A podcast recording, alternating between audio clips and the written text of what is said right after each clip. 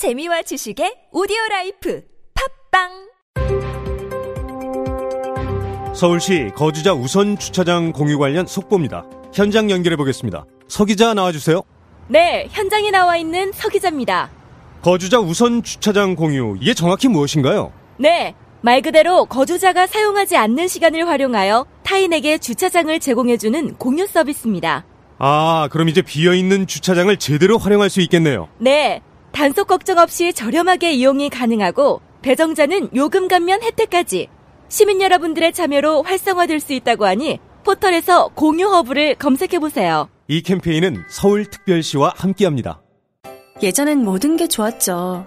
그런데 언제부턴가 골반이 뒤틀리고 허리가 아프고 중요한 건 당신의 자세입니다. 이젠 바디로직을 입고 걸으세요.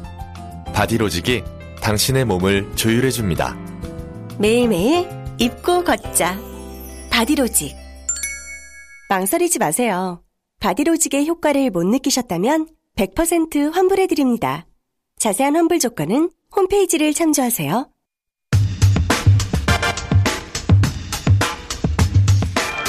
열흘간 두 당대표의 단식까지 이어지게 만들었던 자, 이 연동형 비례제 정계특위 위원장. 예. 그 특위 위원장을 또 오셨습니다. 심상정 의원 나오셨습니다. 네, 안녕하십니까? 안녕하세요. 예. 어, 본인이 단식을 하셔야지.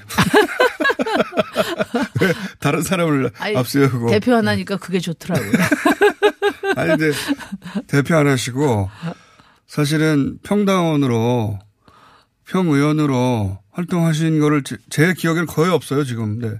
뭐든지 뭐 대표 비스무리한 하셨는데 얼굴 굉장히 좋아지셨습니다. 남들 고생하는 사이에. 아, 제가 요즘에 뭐 얼굴이 좀 예뻐졌다. 살도 빠지신 것 같고요, 그죠? 네, 근데 살이 좀 빠지니까 우선 네. 턱이, 턱이 없어졌어.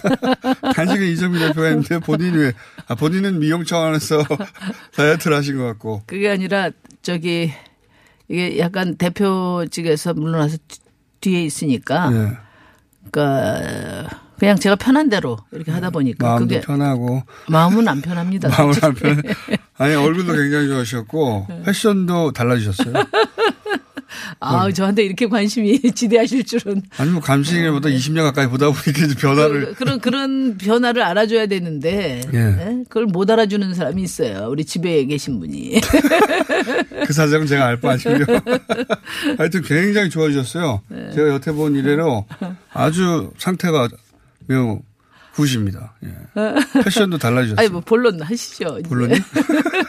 갈 길이 급해요. 갈 길이. 자, 이게 제가 잠깐 요약하면 네. 여론조사도 최근에 나왔기 때문에 보니까 어, 연동형 비례대표 비례대표제에 대해서는 하자는 의견이 더 높습니다. 여론이 전반적으로. 네, 네. 그리고 다당제도 양당제보다 더 낫다. 네. 여론이 더 높습니다. 여기까지는 긍정적인 요인이고 네. 어려운 요인은 그러나 의원 정수를 늘리는 것은 네. 설사 예를 들어서 330명을 늘리고 돈은 300명 주는 돈을 그대로 주자 하더라도 그런 전제를 달았음에도 반대가 더 높아요, 훨씬. 그리고 또 하나는 여기 또 최근에 나오기 시작한 내각자에 대해서는 더 나쁩니다, 여론이. 음. 이게 어려운 요인들인데 그런 요인들 다 아시죠? 네, 알죠. 네. 자, 어, 지금 현재는 어디까지 가, 가 있습니까? 그러니까 저는 이제 이렇게 생각하는데 에, 이게 이제 두 가지 문- 세 가지 저 장벽이 있어요. 세 가지요? 네, 하나는 뭐냐면은 어, 아무래도 이제 표결로 결정해야 될 사람들이 국회의원들이니까 네. 당대당의 이해관계가 있고 예. 그다음에 의원들의 이해관계가 있고 당도 다르고 의원도 달라요. 예, 예. 그 다음에 이제 가장 중요한 국민들을 네. 또 설득해야 되는 아, 문제가 있어요. 3단계가 동의가 예. 필요하군요. 근데 이제 일단은 연동형 비례대표제에 대해서 국민들의 지지가 높다는 것은 뭐 저는 뭐 획기적인 일이라고 봐요. 왜냐하면 어 처음 있는 일입니다, 이것도. 바로 4년 전에 제가 예. 로텐도울에서 40일 동안 농성했습니다. 19대 때. 예. 그때는 이제 문재인 대표님 저쪽에 김무성 대표님 계실 때거든요. 예. 그래서 그때 이제 처음으로 어 연동형 비례대표제를 50% 연동형제라고 예. 어 자유한국당 그러니까 당시엔 새누리당의 이병석 정개특위위원장이 냈는데 어, 그때는 오히려 비례대표 숫자를 줄이는 계약을 하면서 말하자면 면평으로 낸 거였어요, 그때. 네. 그리고 연동형 비례대표가 제가 무슨 음, 의미인지도 사실 공유가 안 돼 있을 때거든요. 그때 제가 40일 농성하면서 의원님들 한 70여 분 만났는데 자유한국당의 뭐 서청원 의원님부터 윤상현 의원까지 당시에 최고위원님들을 제가 네. 다, 어, 다 개별적으로 만나서 당시 실세들. 설명을 드리고 했어요. 네. 근데 그에 비하면 지금 어 국민 여론상으로도 연동형 비례대표제를 10분 중에 한 6분 정도 지지한다는 거는 저는 대단한 일이다 이렇게 비례성을 높이자 이 대목이 설득된 것 같아요. 네, 이제 그래서 국민 여론하고 그다음에 대통령의 의지, 예? 확고한 의지 이 두 가지가 큰 힘이 된다고 보고요. 이제 두 번째는 이제 아무래도 뭐 당의 유불리를 에, 뭐 무시하고 선거제도가 합의될 수는 없다고 봐요 저는. 오당이 합의하지 않으면 이거는 협의가 아니라 합의이기 때문에 네, 그래서 합의가 안 되면 한 당이라도 합의가 안 되면 안 되는 거잖아요. 그래서 이제 아무래도 그 동안에 기득권을 내려놔야 될 큰 양당은 예. 최소주의 접근을 지금 하고 있는 거거든요. 조금만 변하자. 그렇지. 변해도 조금만 변하자. 네, 그다음에 이제 야삼당은 좀 어뭐 큰 폭의 변화가 아니래도 그래도 원리 원칙대로 하자. 여기서 어? 이제 최소주의라는 건 예를 들어서 의원 정수 이, 이 정신대로 하자면 연동형 비례대표대의 정신대로 하자면 의원 숫자가 늘긴 늘어야 되는데 말이죠. 음, 하여튼 그래서 제가 이제 생각할 때 뭐 그 사이에도 결국은 타협과 절충이 있을 수밖에 없고 최대주의하고 최소주의 사이에도 네. 그다음에 이제 가장 큰 게 이제 국민들 문제인데요. 저는 그렇게 생각해요. 그러니까 최대한 제가 하는 것은 어꼭 뭐 360석 70석을 늘리지 않으면 뭐 야삼당은 타협을 안 한다 이런 게 아니라 네. 이 에, 국, 국회의원 정수 확대 문제는 연동형을 위해서도 필요하지만 어, 그 국민들의 대표성을 촘촘히 대변하기 위해서도 필요한 거기 때문에 네. 이것은 선거제도와 국민 주권을 실현하는데 가장 중요한 쟁점 중에 하나이기 때문에 저는 그냥 말뚝을 외곽에다가 크게 박는 거죠. 왜냐하면 이 논의가 실종되지 않기 위해서. 네. 어, 그래서 어, 최대한 국민들께 에, 말씀드려 보고 또 이것이 동의가 될 수 있는 과감한 국회 개혁을 부수 효과로 누리면서 노리면서 이 말씀을 드리고 있는 거고 정수가 50명 그게 안 되면 뭐 그렇게 말씀드려도 안 되면은 할 수 없죠. 뭐 정수 그러니까- 내에서 할 그러니까 수밖에 없는 거 정수를 아니겠어요. 300 하다못해 10명, 20명이라도 늘리는 방향으로 가는 게 맞는데 그게 정 어, 국민적 여론의 동의를 얻지 못하면 300명 안에서라도 할 수밖에 없다. 근데 저는 이제 여기서 예. 조금 유감인 것은 예. 아무래도 뭐 저희 당은 작기 때문에 에, 오히려 큰 지지세를 형성하고 있는 양당이 정직하게 이 문제를 국민들에게 말씀드리고 국민들은 그거잖아요. 니들 똑바로 해야 하는데 뭐 지금 말씀하신 것처럼 뭐 세비 깎고 뭐 하겠다 이렇게 하는 걸 전제로 해서 여론 조사를 했다는데 그 자체를 믿질 않거든요. 예. 그러니까 올- 그게 나중에 올릴 거 아니야 이거죠. 아니 깎기나 하겠냐 말만 하지. 그다음에 깎고 나서 나중에 또 네. 또 올릴 거 아니냐, 예. 그래서 그런 불신이 있기 때문에 그런 것을 전제로 한 여론 조사는 사실 큰 의미가 없다고 보고 실제 국, 회 신뢰도 너무 낮은 거예요. 예, 한마디로 실제 말하면. 국회가 그런 뭐 국민 여론을 설득하려면은 어, 큰 당들이 앞장서서 즉 국회를 이렇게 바꾸겠다고 확고하게 입장을 내놓으면 저는 여론이 움직인다. 이런 믿음이 있는데 지금 그걸 안 하고 있기 때문에 뭐 재임이 민주당도 여- 의원 중수는 소극적이긴 하지만 자유한국당은 어, 민주당하고 비할 수 없을 정도로 딱딱하거든요. 자세가 지금. 그러니까 자유한국당은 솔직히 말해서 어, 맨입으로 국민들한테 의원 정수 늘려달라고 하기 어렵다고 보기 때문에 뭔가를 내놔 거기에 상응한 걸 내놔야 되는데 그런 뭐 특권 내려놓기나 또 국회 개혁에 대한 생각이 없다고 보고요. 그 다음에 없다고 보고요. 일단은 특권 적다고 아니고 없다고 보고요. 네, 어, 뭐 없다고 보는데요. 근데 일단 300명, 예. 300명이라는 그 희소성 그 자체를 으, 내놓지 않으려고 그래요. 그러니까 늘리는 것 자체를 싫어하고 우선. 맞습니다. 그럼 내 예. 권한이 그만큼 줄어들잖아요. 예. 그 다음에 이걸 으, 늘리려면 국민들한테 어, 드려야 되는데 특권을 내리는 선물을 드려야 되는데 그걸 하기 싫은 거죠. 그래서 저는 국민들께 이게 사실은 이제 선거제도도 바꾸고 그리고 이번 참에 맨입으로는 안 못해줘. 이렇게 국민들께서 말씀하시니까 이번 참에 제대로 국회를 한번 좀 개혁하는 어, 일거양득의 계기인데 그러니까 이제 의원 정수나 이런 혹은 연동형 비례제를 도입- 도입하면서 그러면 국회의원들이 내려놓을 수 있는 특권도 같이 내려놓음으로 해서 설득력을 또 배가시키자 이런 말씀이신 거죠. 국민들께서 지금 뭐 그냥 국회의원 정수만 늘리자 그러면 되겠습니까? 지금 여론조사가 결, 입- 입증하잖아요. 그러니까 네. 국회의원들 다 논의할 때 그 생각을 합니다. 이거 맨입으로는 안 된다. 네. 이번에는 그리고 립 서비스만 갖고도 안 된다. 그러니까 제대로 국민들이 그래도 아, 쟤들이 좀 바뀌려고 하는가 보다 하는 정도의 실질적인 개혁을 이루어야 된다는 거거든요. 그에 대한 어, 부담이 이 의원 정수 확대를 반대하는데 저는 중요하게 작용하고 있다고 봅니다. 솔직히. 알겠습니다. 예. 그게 이제 소위 이제 이산을 힘들게 하는 요인, 국회의원 정수를 늘리는 거에 대해서 굉장히 부정적인 네. 여론에 대해서 그럼 어떻게 그걸 넘어설 것인가, 설득할 것인가 말씀이시고 또 하나 더 있어요. 또 하나는 뭐냐면 어, 뭐 손학규 대표는 그런 이야기를 이미 공개적으로 하기도 했고 또는 나경원 원내대표 그러니까 자유한국당에서도 결국은 원포인트 개헌 또 연동된 이야기 그 내각제로의 개헌 아, 그래서 이제 부정적 인식 하나가 더 덧붙여진 것이 아 이거 연동형 비례대표제 해가지고 정수 느리고 뭐 이렇게 비례 비례 의원들 느리고 하- 하다 보면 결국은 내각제로 가는 징검다리로 삼는, 삼으려고 하는 거 아니냐. 그런 어, 속셈이 있는 거 아니냐. 여기서 다시 한번 내각제는 난 싫은데 그게 거꾸로 연동형 비례대표제에 대한 어떤 부정적 인식으로 역 확산될 수 있거든요.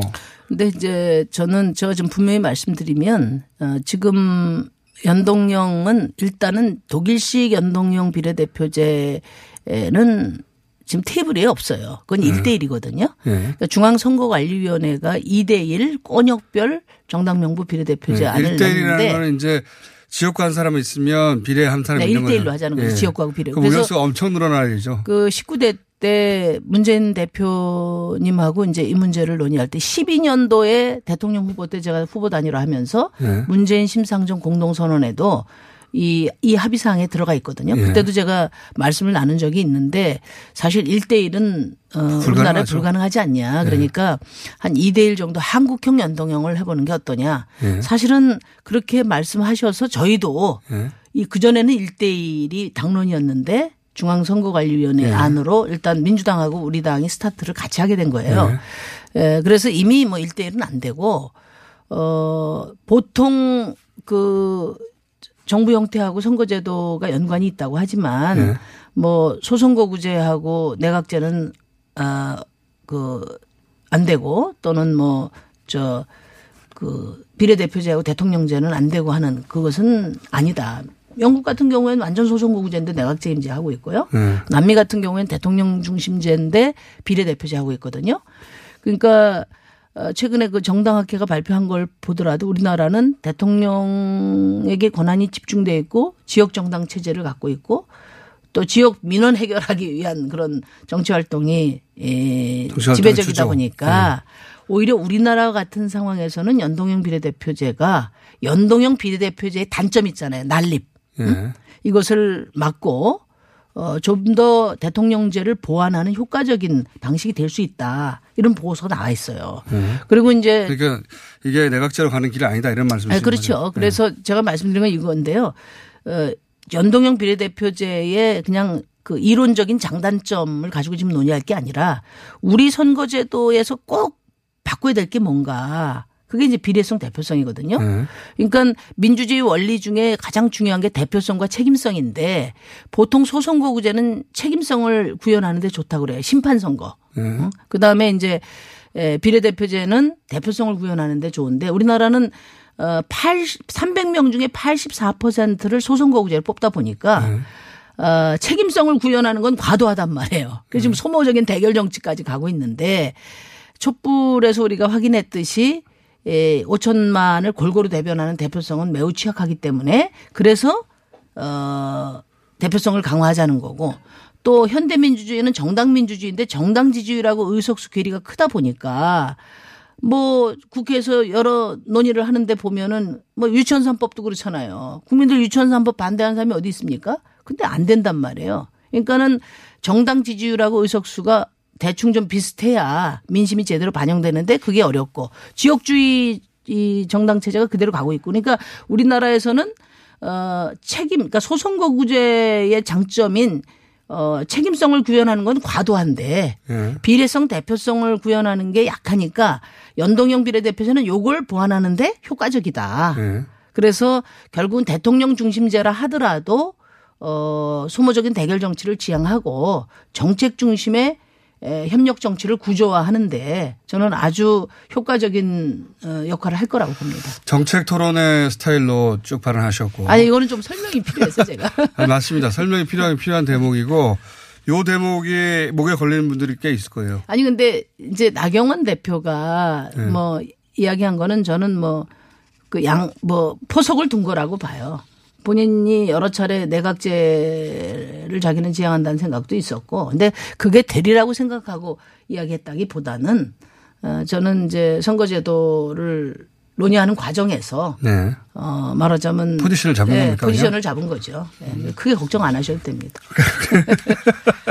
물론 뭐 자유한국당의 뜻대로만 되지도 않을 것이고 어느 특정 일당의 뜻대로 될 수 없는 게 이 사안이에요. 네, 맞습니다. 이 사안은 어, 정의당이 의원수가 적다고 하지만 정의당이 반대해도 안 되는 것이고 여기는 뭐 한 당이라도 반대하거나 하면 더안 되는 겁니다. 무조건 합의여서. 그러니까 저는 이제 아까도 말씀드렸지만 뭐 그래서 방정식이 어렵다는 거죠. 예, 타협의 결과로 나와야 되기 때문에 에, 뭐 일단 첫 번째로는 비례성 대표성 강화라는 국민적 요구가 수용되는 것을 전제로 해서 예. 각 정당의 어떤 당익이라든지 의원들의 또 뭐 요구라든지 이런 것들을 어뭐 하여튼 가능한 한 최대한 반영하는 그런 합의안을 만들 수밖에 없다. 합의가 된다면 그 방법밖에 없다. 어려우시겠어요, 이거. 그러니까 우리 저 공장장께서 도와주시면 좀 어? 예. 크게 위원장 맡, 도움이 될 것 같습니다. 위원장 맡으셨는데 진짜 어려운 분야에 위원장 맡으셨네요.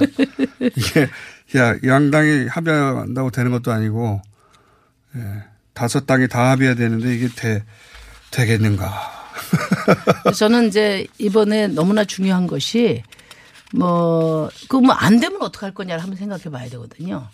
안 되면 어떡할 거냐 하면 결국은, 어, 지금의 양당 구조, 어, 가뭐 중심이 될 텐데, 에, 지금 현재 같은 선거제도 하에서도 이 양당 체제의 어떤 제도적 벽을 뚫고 지금 다당제가 구성이 돼 있지 않습니까?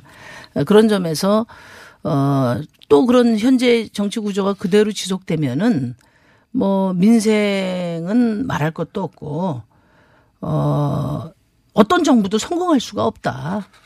그 점에 대해서 우리가 깊이 생각한다면 어떤 식으로든지 예, 이번에 선거제도 개혁을 해서 어, 국민들의 변화의 열망이 국회 안으로 들어오게 해야 된다. 알겠습니다. 자, 요 정개특위 1월 내내 또 진행될 테니 그때 계속 모실 텐데, 어, 끝내기 전에 여담이지만, 최근에, 어, 잠재 대선 후보군 인터, 그, 여론조사 하면은 상당히 높게 나오시더라고요. 예. 별로 활동도 안 하셨는데. 지난 대선에 등장했던 어, 주요 후보군들 중에 크게 신경 쓰지 않으셨을 텐데. 후보군들 중에 아주 높은 순위를 지금 지키고 계세요. 저는 뭐저 지금은 살- 예. 기승전 선거제도 개혁이기 때문에 예, 그래가지고 지금 몸매 관리하시는 것 같아요. 아무래도 아, 확실히 달라지셨고 예. 좀 많이 도와주세요. 얼굴이 뭐랄까 기쁨이 넘칩니다 지금. 저는 마지막만 말씀드리면 뭐냐면 네. 어, 민주당도 대통령 의지도 강하시고 제가 최근에 의원님들 만나보면 뭐 하기는 해야 된다는 생각은 많이 하세요. 네. 그리고 이제 자유한 어떻게가 문제죠. 어떻게가. 어, 어떻게 문제는 다 열어놓고 이야기하자는 거예요, 저는. 그리고 그 대신에 제가 민주당 쪽에 이야기한 거는 어쨌든 비례성 강화라는 국민적 요구를 전제로 해서는 나머지는 다 논의해보자. 알겠습니다. 예.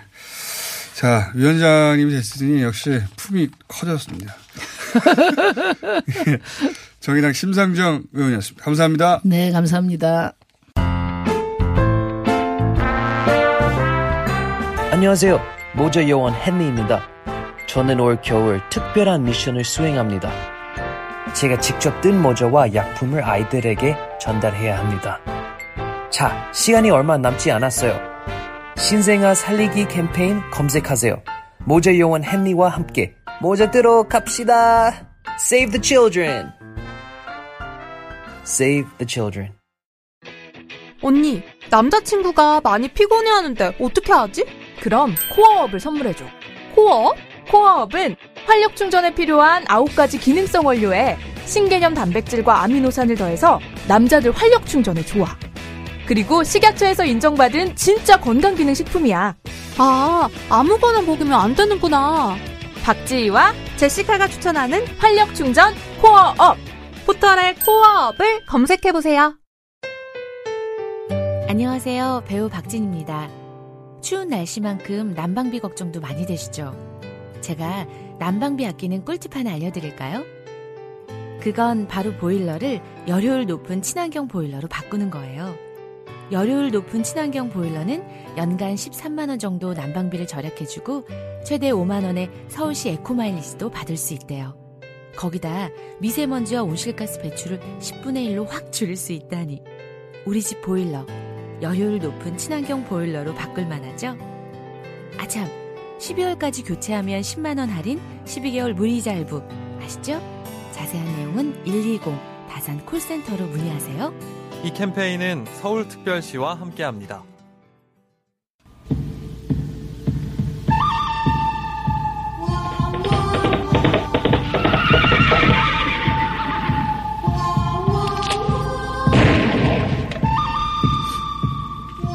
황야의 문화이퍼. 그렇게 어, 정치 생활 오래 했으나 드디어 빛을 보게 됐습니다. 일, 반 대중에게는. 자, 우상호 의원 나오셨습니다. 안녕하십니까. 네, 안녕하십니까. 저 지난번에 나오셔가지고, 예, 악예정, 이름 잘못 정했다고 제가. 네, 이름이 좀 문제가 있겠죠. 근데, 네. 그 여기 뉴스 공장의 이 영향력을 재확인했습니다. 순위 올랐어요? 어우, 뭐, 실시간 우리 저 전체 팟캐스트 순위가 저 7, 8까지 올라갔었으니까요. 원래 몇 등 하다가요? 원래 한 90몇 등 뭐. 90몇 등. 100몇 등 하다가. 네. 한때 300등 대를 헤맨 적도 있었는데. 300등 대. 어, 김호준 총수 한마디 하니까 어떻게 이렇게 감사합니다. 자, 한 네. 번은 그렇게 된 거고요. 이제 들어보고 사람들이 그러니까. 에이, 게리 들었다 네. 그럴 수도 있습니다. 아니, 댓글도 괜찮아요. 네. 괜찮아요. 네. 댓글도 괜찮아요. 아니, 우상호 의원님이 가지고 있는 그 독특한 매력이 있는데 사람들이 이때까지 잘 몰랐어요. 네. 원내대표 대변인이 하면 그걸 보여줄 수가 없잖아요. 그럼요. 그건 사람들이 상... 다 아는 줄 알았죠. 본인의 매력을. 그러니까 어, 이상하다. 난 알 텐데. 그래서 나 그렇게 생각했죠. TV에 그렇게 많이 나왔는데. 네. 그때 나올 때 대부분 욕 먹었어요. 원내대표나 대변인으로 네. 본인의 개인적 생각을 말하는 게 아니니까. 그렇죠. 저 네. 사람 저왜 저래 그러면서. 음. 자 개인적인 매력을 뿜뿜 네. 하고 있는데 요즘 가장 핫한 건 그 특감반. 예, 특별감찰반원. 아, 제 오늘 벼르고 나왔는데요. 아, 그래요? 여기 좀 네. 얘기 좀 한번 해봅시다. 해봅시다. 이 사건의 본질은 네. 비위에 관련되어서 처벌될 것이 확실한 어떤 그 특감반원이 네. 자기 비위를 은폐하기 위해서 마치 청와대에 큰 문제가 있는 것으로 호도하는 그런 공작에 지금 언론들이 활용당하고 있는 거예요. 그 자기 비위 때문에 잘린 사람이 네. 그게 아니다. 나는 내부 고발자라서 잘린 거다. 아, 왜냐하면 네. 이 사람이 한 말 있잖아요. 나는 감옥에 가겠지만 네. 끝까지 말하겠다. 이렇게 네. 말했잖아요. 예. 이 사람은 수사관 출신이기 때문에 자기가 감옥 갈 거라는 걸 알고 있는 거죠. 아, 잘못이 없는데 어떻게 감옥을 보내겠어. 그러니까 그렇게 스스로 고백을 한 거란 말이에요. 네. 자, 이 사람이 말한 것의 핵심을 자세히 보면 이건 딱 두 가지예요. 민간인 사찰이 있었냐 없었냐. 네. 두 번째 고위공직자의 비리 첩보를 입수하고도 그냥 덮었냐. 그렇죠. 이거 두 개밖에 없어요. 네. 하나는 이강래 보고서라고 네. 하는 것이고 고위공직자. 하나는 민간인 사찰. 예. 근데 우리가 민간인 사찰 어제 새로 나온 건 조선일보 사찰도 있습니다. 그거는 제가 오프닝 때 얘기했는데 네. 제가 그거 보고 황당해가지고 아. 이게 무슨 사찰이냐고 다 기사로 나온 건데 사찰이라는 용어를 함부로 쓰는 건데 이 사찰을 받아봤던 저 같은 사람은 저도 미행, 도청, 네. 그다음에 계좌 추적 이런 네. 걸요 끊임없이 당하잖아요. 생활이 안 돼. 사찰을 받으면. 그거 저 어, 100% 이해갑니다. 네. 생활의 패턴이 달라지죠. 근데 이 민간인이라는 용어를 썼잖아요. 네. 이건 뭐냐면 군 동향을 그 감시하는 기무사가 네. 혹은 간첩을 잡아야 할 국정원이 네. 세월호 유가족 같은 순수한 민간인들 동향과 첩보를 입수할 때 야 이건 왜 당신들이 하냐 네. 이렇게 해서 민간인을 조사하면 안 되는 영역에 있는 정보 관련 기관들이 민간인을 조사할 때 우리가 민간인 사찰이라는 용어를 쓴 거예요. 혹은 예. 지난 정권에 이런 거 있었습니다. 기업인들이 예를 들어서 어 여자 관계, 남자 관계 또는 무슨 그, 그 기업의 기업인들이 집무실에서 마약을 했다. 사실은 그거는 도청이나 미행이나 이런 불법적 수단을 동원하지 않으면 알 수가 없어요. 아니면 뭐 내부 제보가 있거나. 그렇죠. 예. 그 아니 그 누가 마약을 한 걸또 음. 널리 퍼뜨립니까? 그렇죠. 내부 제보로도 어려워. 그리고 뭐 무슨 관계 자세 묘사 음, 이런 것들은 이거 사찰이 불법적인 수단을 동원한 사찰이 명백하죠. 근데 이제 제가 말씀드린 건 이런 거예요. 그럼 민정수석실에서 예. 고위 공직자의 비리 첩보가 들어왔을 때 조사를 들어가야 되는데 예. 그러면 고위 공직자가 어떤 비리에 연루되어 있는 것 같다라는 첩보가 입수할 때 그 조사 대상이 누구예요? 민간인이잖아요. 그렇죠. 예. 군인이 아닐 거 아니에요. 네. 예? 또 북한하고 관련이 있는 게 아닐 거 아니에요. 그러니까 나는 민정수석실에서 어떤 고위 공직자와 관련된 비리가 있다고 해서 그 관련된 사람들을 쑥 조- 조사하는 내용을 가지고 민간인 사찰이다. 민간인 조사는 맞아요. 네. 사찰은 아니죠. 비리 조사지. 그럼 앞으로 민정수석실은 군 관계자만 조사해야 됩니까? 말이 이걸 민간인 사찰이라고 규정한 것 자체가 저는 앞뒤가 안 맞는 말이라고 봐요. 공직자가 아닌 아예 사기업이다. 예. 혹은 공기업이 아닌 아예 사기업이다. 음. 그러니까 저는 이거예요. 그 사람을 조사했으면 예. 그 조사 목적이 무엇인가를 봐야 돼요. 이 문제의 본질은 저도, 저도. 민간인을 관련돼서 내사를 했는데 그게 어떤 고위공직자의 비리 첩보와 관련되어서 본 건지 들여다본 건지 아니면 그냥 일반 기업을 한 건지. 그런 일반 기업을 그냥 들여다봤으면 안 되죠. 그렇죠. 그거는 문제가 돼요. 그건 문제가 되는 네. 것이 그게 그래서 과거 정권에서 문제가 됐죠. 그럼요. 예. 지금 그렇다면 일반 기업을 그러니까 소위 민간인 사찰 저도 열받는 사실은 보도들이었는데 네. 어떤 정권이 목적을 가지고 네. 어떤 전혀 상관없는 일반 기업을 특, 어, 특정한 목적을 가지고 불법적인 수단으로 사찰을 한 다음에 그걸 정권이 특별한 목적으로 이용해서 뭐 그 사람을 자르려고 했다든가 뭐 한 건이라도 있어야 민간인 사찰이죠. 그러면 이제 우리가 그 국정농단이라고 하죠. 그렇죠. 국기문란이고. 그런 게 네. 없잖아요. 없어요. 없는데 뭐가 민간인 사찰이라고. 아, 그러니까 나, 나. 나보다 더 열받아. 아니, 저도 참다 참다가. 냉정하게 보면 네. 민간인 사찰 프레임을 씌웠지만 실제 보면 민간인 사찰이라고 규정할 만한 사안 자체가 나오질 않고 있고 단 하나도 없어요. 예. 단순히 의혹 제기만 이제 하고 있는 것이죠. 두 번째 고위공직자 비리가 들어와서 덮었다. 대표적인 게 우윤근 대사 문제인데 네, 이강래 이 사람이 돈을. 아, 두 가지죠. 네. 이 우윤근 대사와 이강래. 네. 이 우윤근 문제가 처음 터진 거 아닙니까? 근데 이 양반한테 돈을 받은 사람이라고 지금 이, 이 김태우 씨가 주장했잖아요. 네. 근데 차용증이 딱 공개된 순간 보니까 돈을 오히려 뜯긴 거잖아요. 예? 선거 때. 그래서 사형증으로는 그렇습니다. 아니 내용으로 보면 우리 정치해본 사람들은 딱 보면 알아요. 아 이거 돈 뜯겼구나. 예? 협박에 못 이겨서 이거 사용증을 써줬지만 예.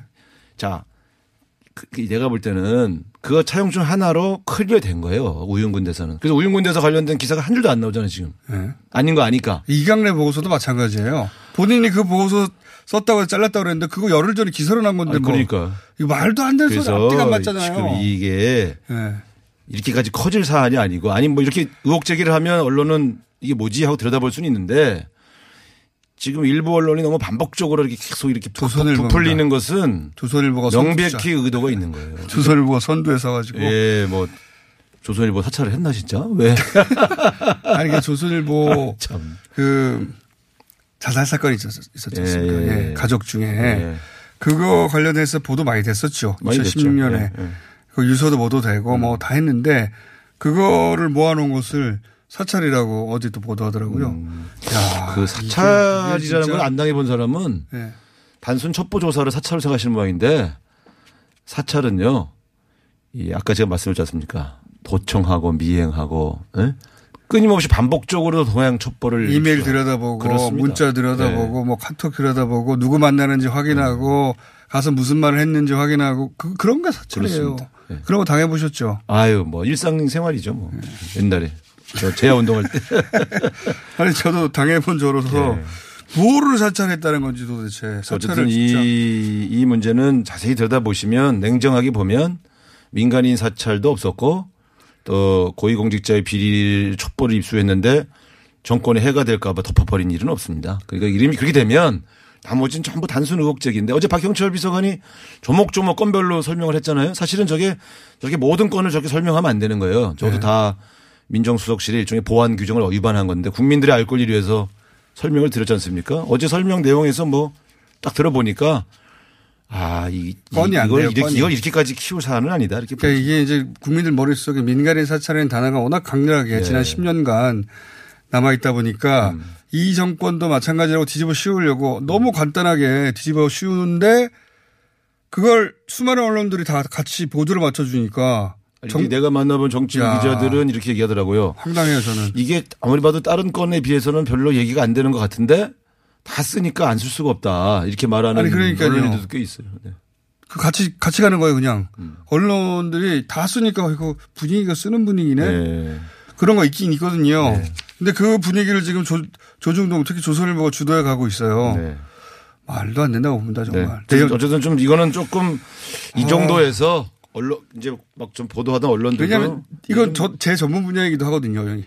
아, 사찰이요? 업계 아, 사찰도 사찰이지만 이 업계에서 일어나는 네. 아, 일이거든요. 그런가요? 예, 정보 시장에서 일어나는 일, 그다음에 언론에서 네. 일어나는 일. 그래서 뻔히 속사장을 아는 제가 보기에 이게 무슨 사찰이냐 생각이 들었어요. 민정수석실이라는 게 과거 그 박근혜 정부 때는 권력의 총본산이었어요. 온갖 저 권력기관에 신복들 심어놓고. 근데 지금 조국 수석은 그렇게 운영하고 있지 않거든요. 그러니까 에, 저희 좀 그렇게 운영해 달라고 요구하는 사람들도 있어요.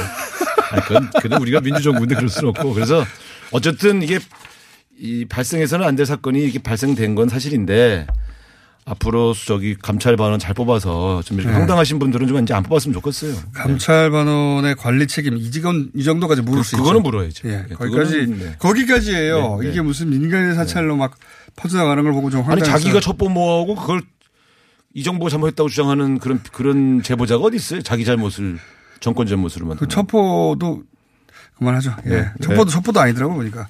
네. 자 그런데 나경원 원내대표 요새 연일 이제 이제 신임이니까 네. 언론에 오르면서 내각제 이슈를 꺼내들었어요. 네. 내각제 이슈 갑자기. 어, 내각제 이슈를 꺼내든 거는 선거구제 개편을 안 하시겠다는 얘기죠. 네, 그거는 뭐 그런 거죠. 그렇죠. 그러니까 이제 뭘 하나 걸면 사실은 본질은 사라지고 그 건 것 때문에 안 되는 것처럼 만들거든요. 네. 근데 선거구제보다 더 어려운 게 개헌이잖아요. 근데 선거구제를 하려면 개헌을 해야 된다 이렇게 얘기해 놓으면 네. 선거구제보다 더 어려운 걸 걸어 놓으면 하지 말자는 소리지 그게. 그게 지금 그 연동형 비례대표제에 대해서 안 한다고 말을 못 하니까. 그렇죠. 내각제를 걸어 가지고 이 논의가 결국 안드로메다로 하도록 왜냐하면 이제 합니다. 저희 당은 당론이 대통령 중심제입니다. 예. 그러니까 이 선거구제 개편이 지금은 마치 한국당 때문에 안 되는 것처럼 보이지만 실제로는 내각제 개헌에 반대한 더불어민주당 때문에 안 된 거라고 만들려고 딱 음. 하나의 그 프레임을 씌우려고 한 건데 예. 제가 볼땐 조금 오버하신 것 같아요. 근데 거기다, 개헌을 갖다 붙인 거는 좀 하여튼 뭐 노림수는 그거였다고 본다. 네, 그렇습니다. 예.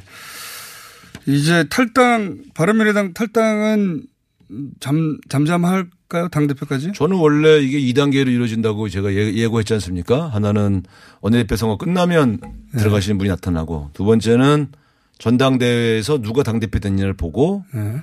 어 2단계 뭐저 합류가 시작될 것이다 이렇게 봤는데 지금 제 예상보다는 원내대표 선거 끝나고 돌아가신 분이 이제 들어가신 분이 이학재건 한 분이시니까 규모는 좀 작았다고 보고요. 3, 4명 얘기하다가. 네. 예. 그러니까 제가 볼 때는 이제 원내대 저 당대표 선거가 끝나면 그때 좀 본격적으로 누가 되는가에 따라서 음.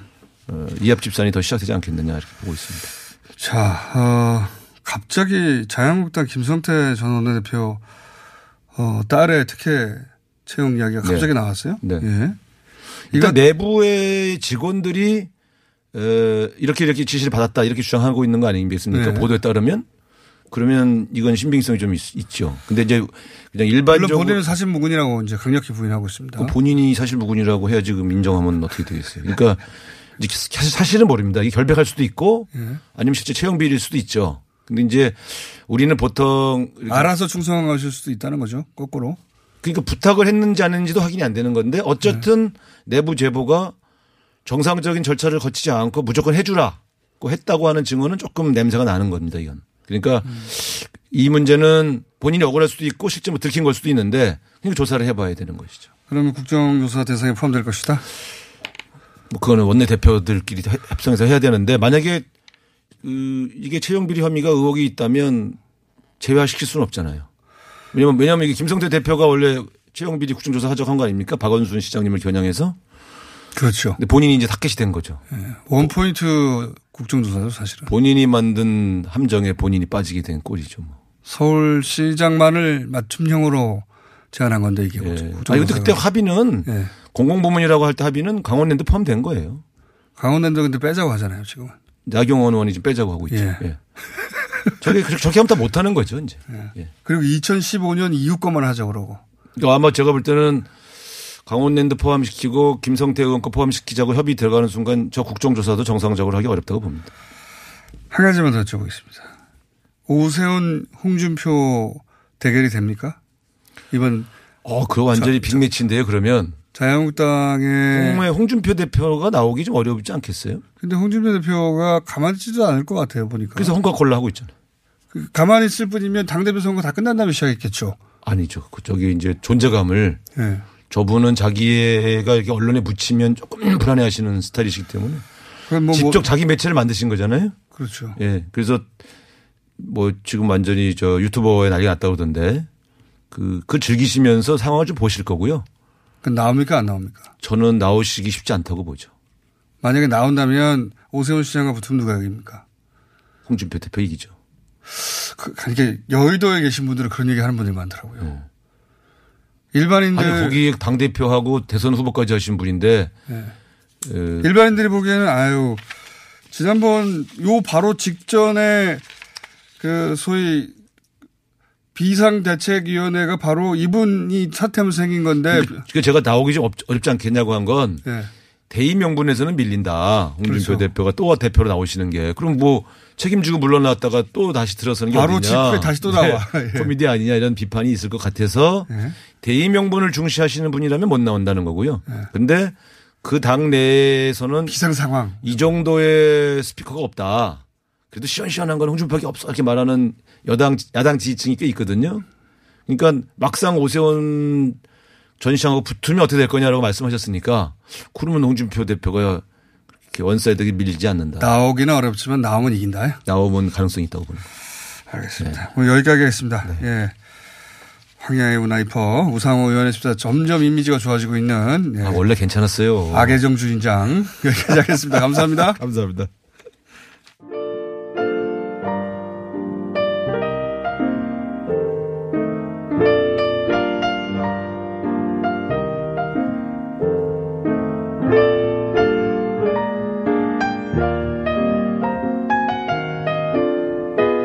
진전한 AS. 오늘 김현미 장관에 대한 민원 폭발했습니다. 예. 온갖 민원들 서울 집값 잡아주세요. 버스 버스 전용차를 개선해 주세요. 승합차 위반 너무 많아요. 화물차 문제 해결해 주세요. 예.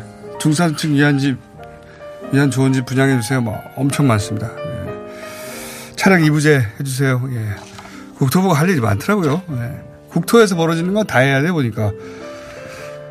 어, 그리고 제가 공지 하나 합니다. 제가 어, 다음 한 주 드디어 쉽니다. 예. 마지막 한 주인데 어, 저희가 미리 준비한 어, 지난 1년 동안 저희 방송에 나왔던 게스트들 중에 한 분씩 선정해가지고 예. 하루를 맡기는 누구 한 사람 일주일이 아니라 전혀 예상치 못하는 인물들이 툭 튀어나와서 어, 다음 한 주간 진행을 매일매일 새롭게 합니다. 그리고 저는 1월 1일 날 돌아옵니다. 예, 오늘이 그러니까 올해의 마지막입니다. 그동안 올 한 해 감사했습니다. 네. 자, 불친절한 AS는 어, 더 짧게 할 수도 있지만 뒷시간이 황교익 선생님 시간이라 어떻게 계속 느리고 있는 와중입니다. 예. 그리고 벌써 쭈글쭈글 조금이라도 들어오시려고 하는데 그리고 개성에서 직접 어 우리 남쪽과 직통으로 전화한 첫 번째 인터뷰였는데 앞으로 그렇게 직접 북한 개성하고 연결하는 코너 저희가 계속 만들어 보겠습니다. 신기한 일입니다. 여기까지 하겠습니다.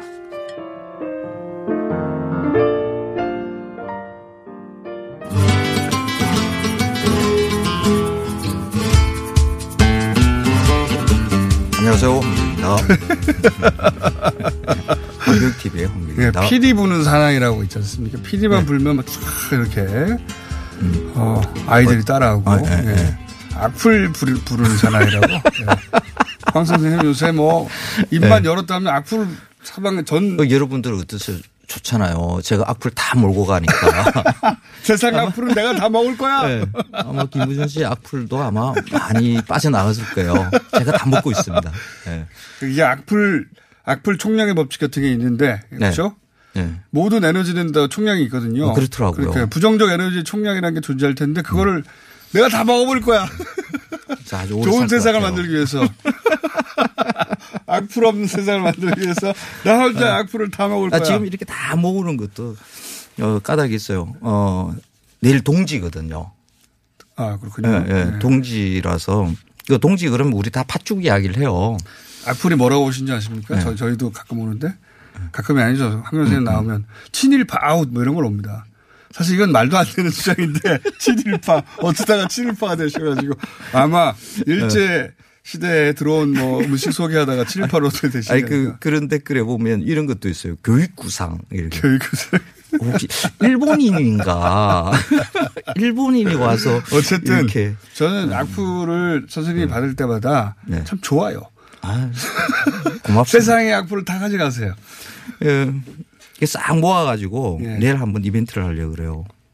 이 동지는 원래 팥죽 먹는 날이라고 이렇게 이야기를 네. 하잖아요. 이 사실 먹는 게 아닙니다. 뿌리는 날이에요. 아, 팥죽을. 원래는 애군을 물리치다고 동, 팥죽을 뿌리는 날이에요. 그렇죠. 이게 팥죽이 붉은색이고, 그러니까 붉은색은 어, 그러니까 귀신을 쫓는다라고 이야기해요. 그러니까 동지는 겨울이 굉장히 길, 어, 밤이 길는 날이잖아요. 그러니까 지금 악플을 네. 그쫙 모아왔던 것은 그렇죠. 동짓날 확 이렇게 예, 그냥 그 동지 팥죽을 갖다가 그냥 파짝짝짝짝짝 이렇게 그냥 뭐 뿌려서 그냥 잡기야 물러가라 뭐 이런 제 생각에는 뿌리지 말고 드세요. 아니 그 팥죽은 뿌리는 용이에요. 먹는 용 아닙니다. 그래서 악플 악플 자석 그렇게 불러드릴게요. 음. 악플 자석.